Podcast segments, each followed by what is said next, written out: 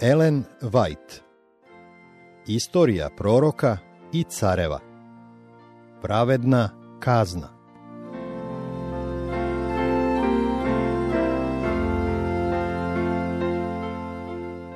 Trideset četvrto poglavlje. Jeremija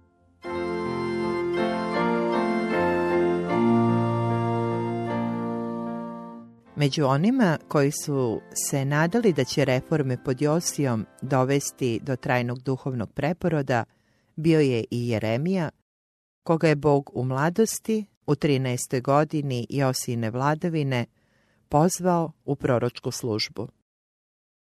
Kao pripadnik levitskog sveštenstva, Jeremija se od detinstva pripremao za sveti poziv.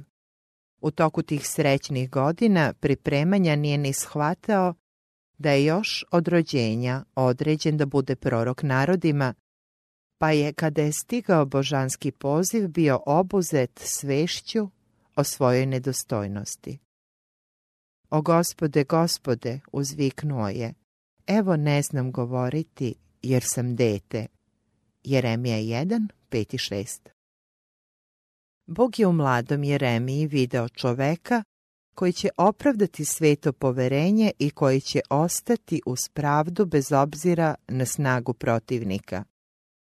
On koji se pokazao veran u detinstvu, trebalo je sada da izdrži nevolje kao dobar vojnik krsta. Ne govori dete sam, naredio je gospod svom izabranom vesniku, idi kuda te god pošaljem i govori šta ti god kažem ne boj ih se, jer sam s tobom da te izbavljam. Ti dakle opaši se i ustani i govori im sve što ću ti zapovediti. Ne boj ih se, da te ne bi satro pred njima. Jer evo, ja te postavljam danas kao tvrdi grad i kao stup gvozden i kao zidove medene svoj zemlji ovoj carevima judinim i knezovima njegovim i sveštenicima njegovim i narodu zemaljskom. Oni će udarati na te, ali te neće nadvladati, jer sam ja s tobom, veli gospod, da te izbavljam. Jeremija 1, 7, 8 i od 17 do 19. Bilo je potrebno da Jeremija 40 godina stoji pred narodom kao svedok za istinu i pravdu. U vreme neuporedivog otpada, životom i karakterom trebalo je da posluži kao primjer služenja jedinom pravom Bogu. U toku strašnih opsada Jerusalima trebalo je da služi kao gospodnji vesnik. Trebalo je da najavi pad Davidovog doma i uništenje prekrasnog hrama koji je Solomon sazidao.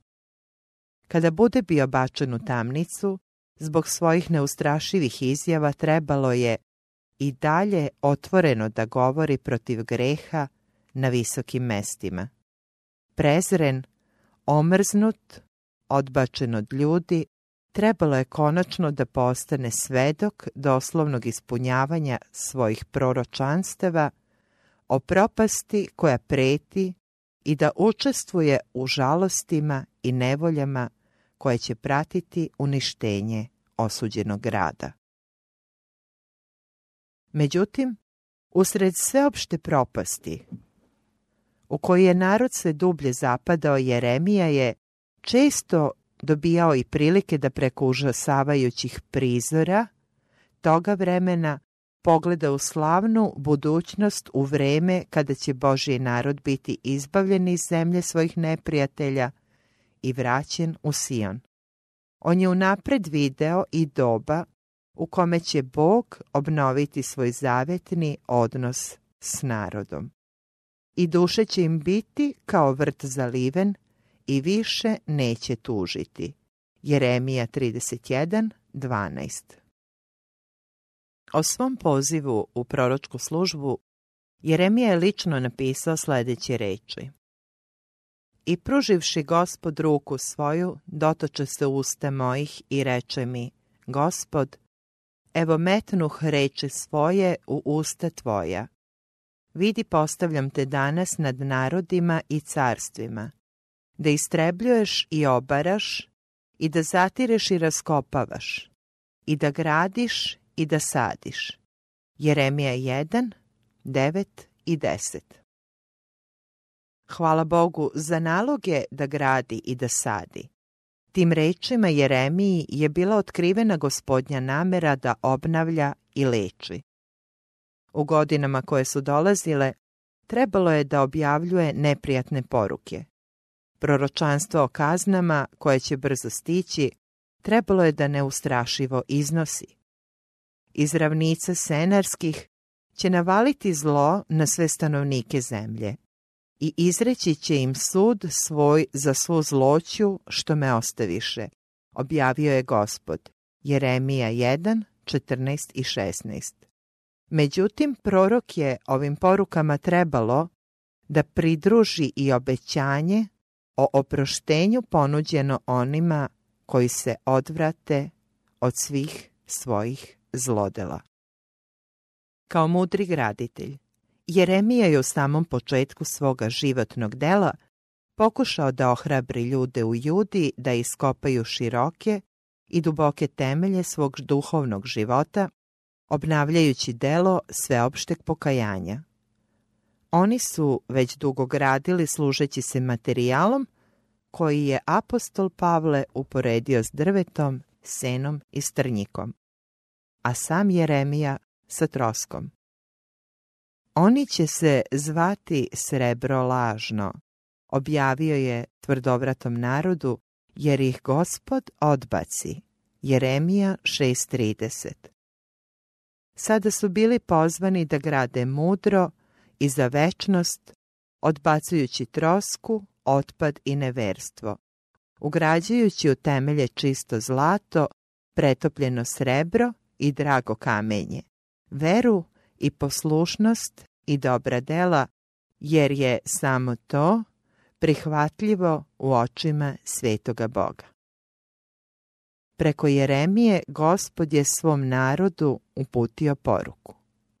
Vrati se odmetnice Izraelju i neću pustiti da padne gnev moj na vas, jer sam milostiv, veli gospod. Neću se gneviti doveka.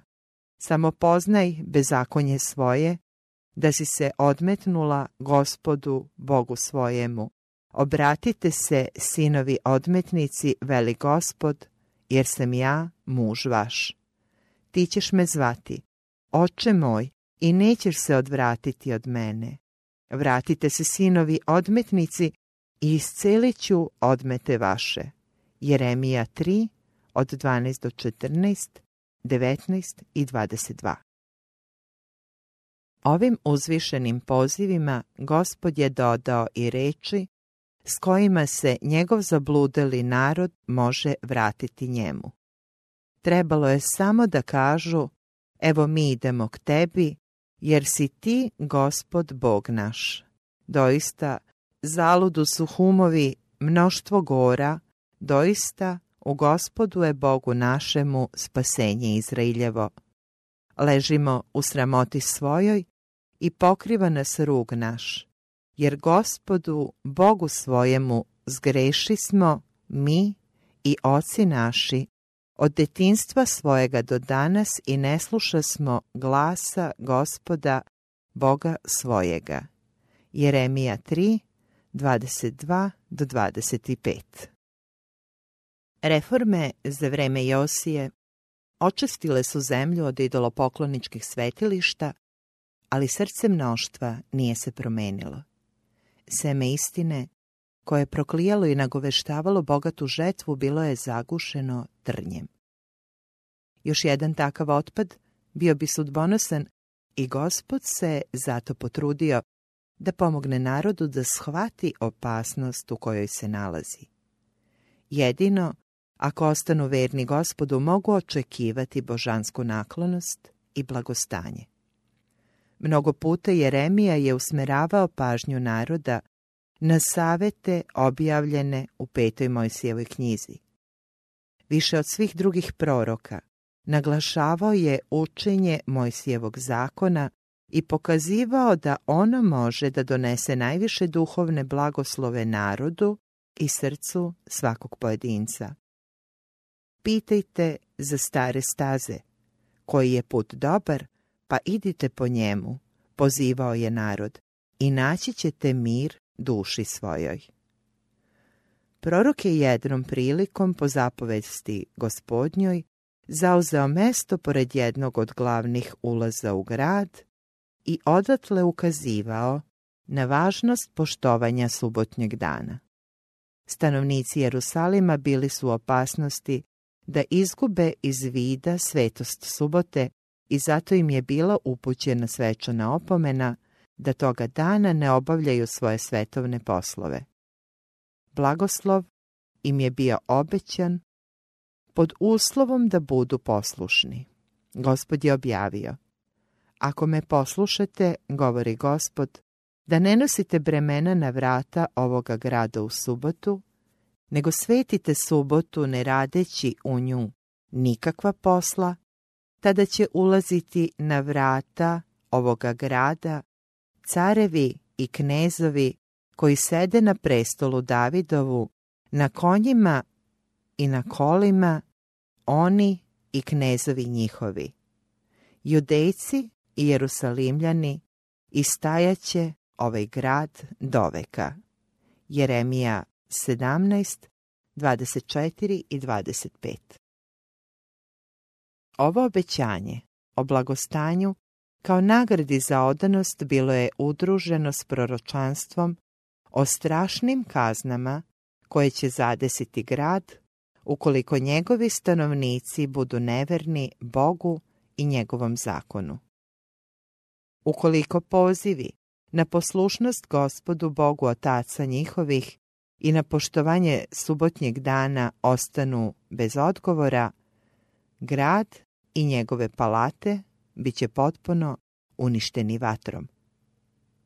Prorok je na taj način čvrsto stao na stranu zdravih načela pravednog života, koja su bila jasno opisana u knjizi zakona. Međutim, opšte stanje u zemlji judinoj bilo je takvo da se promjena na bolje mogla postići samo najodlučnijim merama. Zato se on tako ozbiljno trudio oko nepokajanih.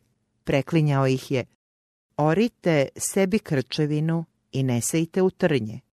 Umi srce svoje odazla o Jerusalime da bi se izbavio. Jeremija 4, 3 i 14 Međutim, veliko narodno mnoštvo nije poslušalo poziv na pokajanje i reformu. Posle smrti dobrog cara Josije, oni koji su upravljali narodom pokazali su se nedostojnim svetog poverenja i mnoge su odveli u otpad. Joahaza, koji je izgubio presto kada je protiv njega ustao egipatski vladar, nasledio je Joakim, stariji Josin sin. Od samog početka Joakimove vladavine Jeremija je imao malo nade da će se njegova voljena zemlja spasti razaranja, a narod robstva. Ipak nije mu bilo dozvoljeno da ćuti, dok je potpuna propast pretila carstvu. Oni koji su ostali verni Bogu morali su da budu ohrabreni da izdrže na putu dobra, dok je grešnike trebalo navesti, ako bude moguće, da se odvrate od svoga bezakonja. Kriza je zahtevala javne i dalekosežne napore. Gospod je zapovedio Jeremiji da ode u predvorje hrama i govori svim judejcima koji budu dolazili i odlazili. Iz vesti koja mu je bila poverena, nije smeo da izostavi ni jednu jedinu reč, da grešnici u Sionu dobiju najbolju moguću priliku da poslušaju i odvrate se od svojih zlih puteva. Prorok je poslušao. Stao je na vrata gospodnjeg doma i odatle podigao svoj glas opomene i poziva. Sam svemogući ga je nadahnuo da objavi. Čujte reč gospodnju svi judejci koji ulazite na ova vrata da se poklonite gospodu. Ovako govori gospod nad vojskama, Bog Izrailjev. Popravite svoje puteve i dela svoja pa ću učiniti da stanujete na ovom mestu. Ne uzdajte se u lažne reči, govoreći crkva gospodnja, crkva gospodnja, crkva gospodnja ovo je. Nego doista popravite puteve svoje i dela svoja i sudite pravo između čoveka i bližnjega njegova. Inostrancu, siroti i udovici ne činite krivo i krvi prave ne prolivajte na ovom mestu i ne idite za drugim bogovima na svoje zlo. Tada ću učiniti da stanujete od veka do veka na ovom mestu u zemlji koju sam dao ocima vašim. Jeremija 7 od 2 do 7 Ovdje je jasno pokazana gospodnja nespremnost da kažnjava. On odgađa svoje sudove da bi mogao da poziva nepokajane. Onaj koji čini milost i sud i pravdu na zemlji, čezne za svojom zalutalom decom i koristi svaki mogući način pokušavajući da ih nauči putu večnog života. Jeremija 9.24 On je izveo iz robstva Izraelce da bi mogli da služe njemu, jedinome, istinitome i živome Bogu. Iako su dugo lutali putevima idolopoklonstva i odbacivali njegove opomene, on ipak i sada izražava spremnost da odloži kazne i da im pruži još jednu priliku da se pokaju. On ukazuje na činjenicu da jedino potpunom promenom srca mogu izbeći propast koja im preti. Uzaludno će biti uzdanje u hram i njegove službe. Obredi i ceremonije ne mogu im doneti oproštenje greha. Uprkos činjenici da pripadaju Božijem izabranom narodu, samo promjena srca i životne prakse može ih spasiti od neizbežnih posljedica upornog kršenja zakona. I tako je po gradovima judinim i po ulicama jerusalimskim odjekivala Jeremina poruka Judi. Slušajte reči ovoga zaveta, jasne gospodnje propise, zapisane u svetim spisima, izvršujte ih. Jeremija 11.6 Upravo to je bila poruka koju je prorok objavljivao na početku Joakimove vladavine, stojeći u predvorju hrama. Ukratko je opisao iskustva Izraelja od vremena izlaska iz Egipta. Boži zavet s njima je glasio Slušajte glas moj i bit ću vam Bog i vi ćete mi biti narod i idite svim putevima koje sam vam zapovedio da bi vam dobro bilo. Međutim, oni su besramno i stalno kršili ovaj zavet. Izabrani narod hodio je po savetima i mislima zloga srca svoga i otidoše natrag, a ne napred. Jeremija 7, 23 i 24 Gospod se pitao, zašto je zašao taj narod jerusalimski zasvagda? Jeremija 8.5 Po prorokovim rečima bilo je to zato što nisu poslušali glas gospoda Boga svojega i odbili da se poprave. Vidi knjiga proroka Jeremije 5.3. On se žalio, propade vera i nestaje iz usta njihovih. I roda pod nebom zna svoje vreme, grlica i štral i lasta paze na vreme kada dolaze, a narod moj ne zna suda gospodnjega. Zato li ih neću pohoditi, govori gospod, Duša moja neće li se osvetiti takvome narodu? Jeremija 7, 28, 8, 7 i 9, 9 Došlo je vreme dubokog ispitivanja srca. Dok je Josija bio vladar, narod je imao neki razlog da se nada. Međutim, on više nije mogao da posreduje u njihovu korist, jer je poginuo u borbi. Gresi naroda su bili takvi da je vreme posredovanja već skoro isteklo. Gospod je objavio da stanu Mojsije i Samuilo predame, ne bi se duša moja obratila tome narodu. Otera ih ispred mene i neka odlaze. A ako ti reku kuda ćemo ići, tada im reci. Ovako veli gospod ko je za smrt na smrt, ko je za mač pod mač, ko za glad na glad, ko za robstvo u robstvo. Jeremija 15, 1 i 2 Odbijanje poziva milosti, kojim je Bog sada upućivao, donelo bi nepokajanom narodu kazne koje su zadesile Severno carstvo pre više od stotinu godina. Poruka koja im je sada bila upućena glasila je Ako me ne poslušate, da hodite u mom zakonu koji sam stavio pred vas, da slušate reči sluga mojih proroka, koje vam šaljem, koje slah zarana jednako, ako ih ne poslušaste, učinit ću s domom ovim kao sa silomom i grad ovaj daću u prokledstvo svim narodima na zemlji.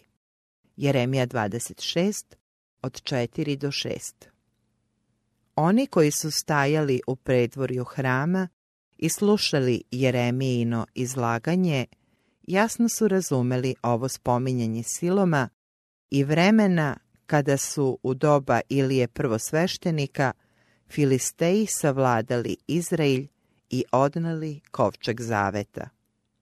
Ilijev greh bio je u tome što je olako prelazio preko bezakonja svojih sinova, koje su činili u svetoj službi i preko zala koje su se množilo u zemlji.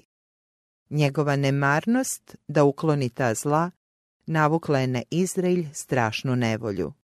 Njegovi sinovi su izginuli u borbi, sam Ilije je izgubio život, kovčeg zaveta bio je odnesen iz zemlje Izraeljeve, 30.000 ljudi bilo je pobijeno i sve to zato što je grehu bilo dopušteno da se nesmetano i neograničeno razvija. Izraelci su se oholo uzdali da će im prisustvo kovčega, iako su gajali grešne običaje, osigurati pobedu nad Filistejima.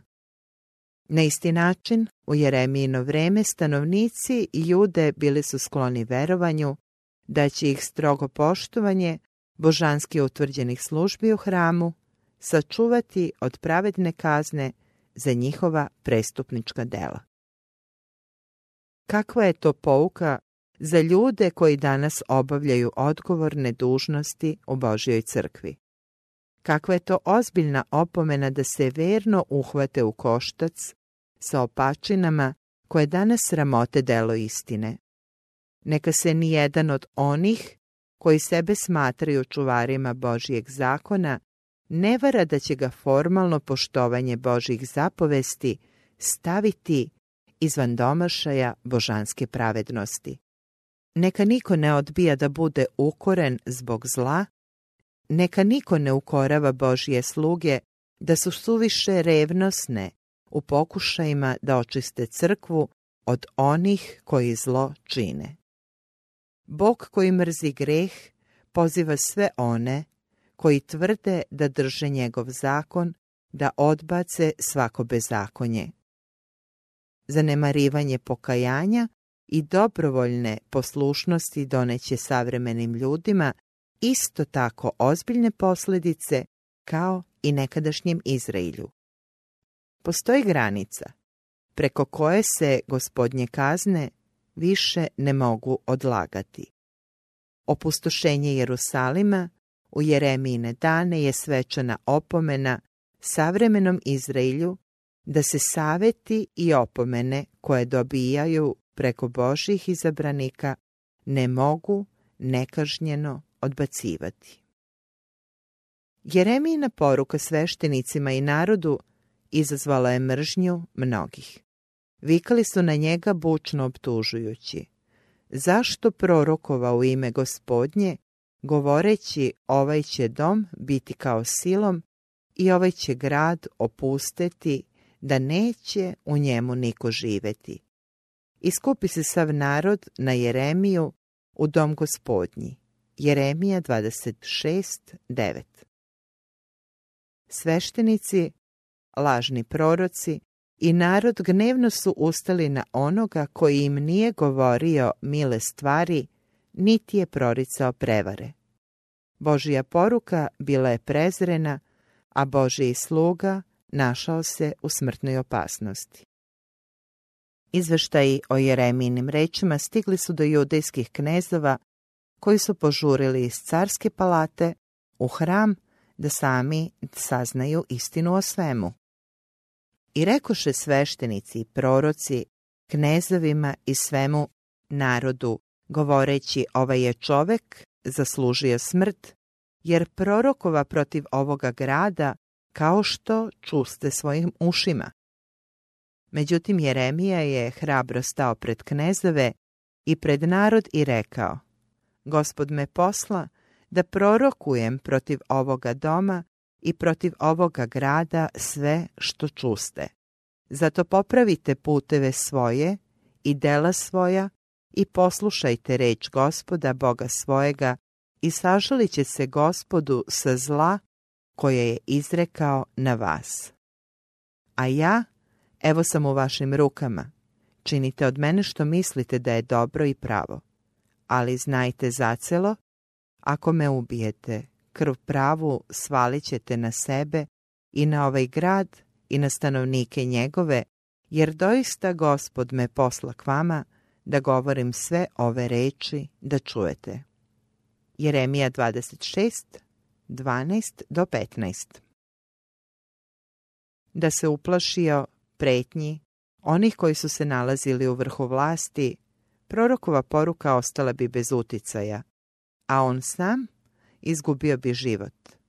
Ali hrabrost kojom je izrekao svečanu opomenu izazvala je poštovanje naroda i osigurala mu naklonost izraelskih knezova.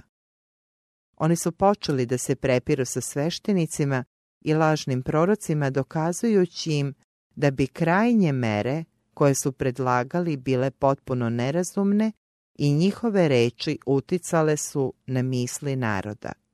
Tako je Bog podigao ljude koji su odbranili njegovog slugu. Starešine su se dakle ujedinile u protestu protiv odluke sveštenika o Jeremijinoj sudbini. Naveli su slučaj Miheja, koji je prorekao kaznu nad Jerusalimom govoreći Sion će se preorati kao njiva i grad će Jerusalim biti gomila kamenja i gora ovoga doma visoka šuma. Zatim su upitali, je li ga zato ubio Jezekija, car Judin i sav Juda? Nije li se pobojao gospoda i molio se gospodu? I gospodu se sažali radi zla koje beše izrekao na njih. Mi dakle činimo veliko zlo dušama svojim. Jeremija 26, 18 i 19 Tako su molbe ovih uticajnih ljudi spasle proroku život, iako bi ga mnogi među sveštenicima i lažnim prorocima nesposobni da podnesu istinite optužbe koje je izgovarao, rado osudili na smrt pod izgovorom da je dizao bunu.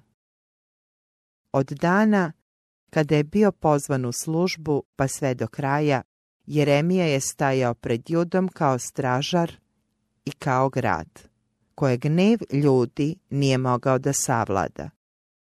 Gospod je unapred opomenuo svoga slugu i udaraće na tebe, ali te neće nadvladati, jer sam ja s tobom da te čuvam i izbavljam, govori gospod.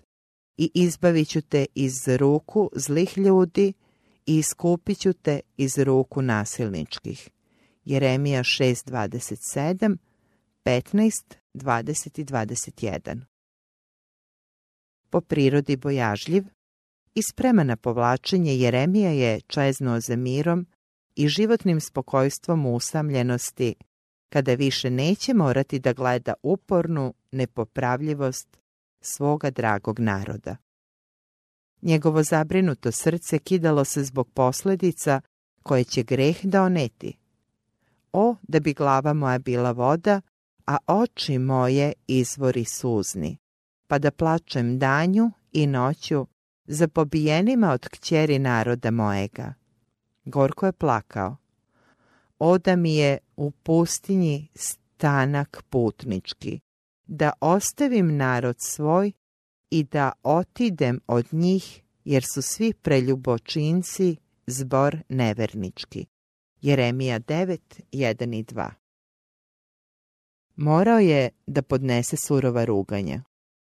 Njegova osjetljiva duša mnogo puta bila je probadana strelama poruge koje su upućivali oni koji su prezirali njegovu vest i olako shvatali njegovo nastojanje da ih obrati Bogu.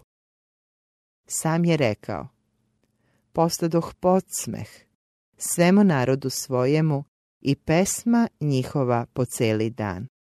Na podsmeh sam svaki dan, svako mi se podsmeva. Svi koji behu u miru sa mnom vrebaju da posrnem, da, ako se prevari, te ćemo ga nadvladati i osvetit ćemo mu se. Plač 3.14, Jeremija 20, 7 i 10 Međutim, verni prorok svakoga dana dobijao je novu snagu da izdrži. Ali je gospod sa mnom kao strašan junak, zato će se spotaknuti oni koji me gone i neće nadvladati, posramit će se vrlo jer neće biti srećni, sramota večna, neće se zaboraviti. Pevajte gospodu, hvalite gospoda, jer izbavi dušu siromahu iz ruke zlikovačke.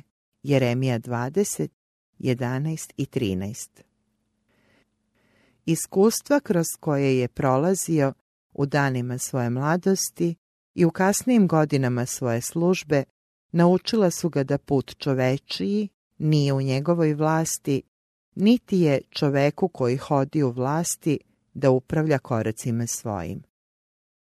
Naučio je da se moli. Ukoravaj me, gospode, ali smerom, ne u gnevu svom, da me ne bi zatro.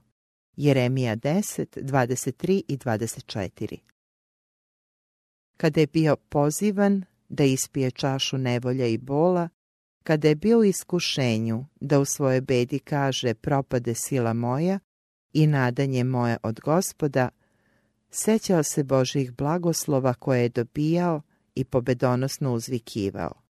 Milost gospodnja što ne izgibo smo sasvim, jer milosrđe njegova nije nestalo. Ponavlja se svako jutro, velika je vera tvoja.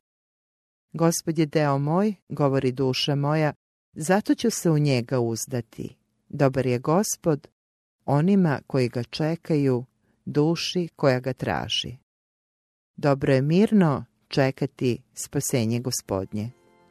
Plač 3.18, 22 do 26.